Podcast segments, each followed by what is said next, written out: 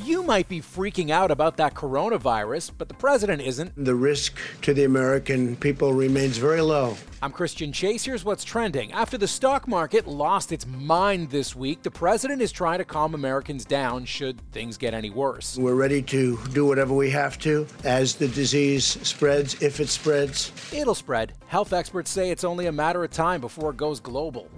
Looks like Starbucks is getting into that Beyond Meat trend too. They're launching a fake meat breakfast sandwich next month. The drive to get one might be a little long. They're only selling them in Canada for now. Starbucks is testing it up north first before letting the rest of us have a try. If you think you're saving the environment by leaving your car at home and hopping in an Uber, a new study says rideshare services generate 70% more pollution than other public transportation alternatives. Lyft offered drivers money to switch to electric cars, but the majority of them still drive gas burning vehicles.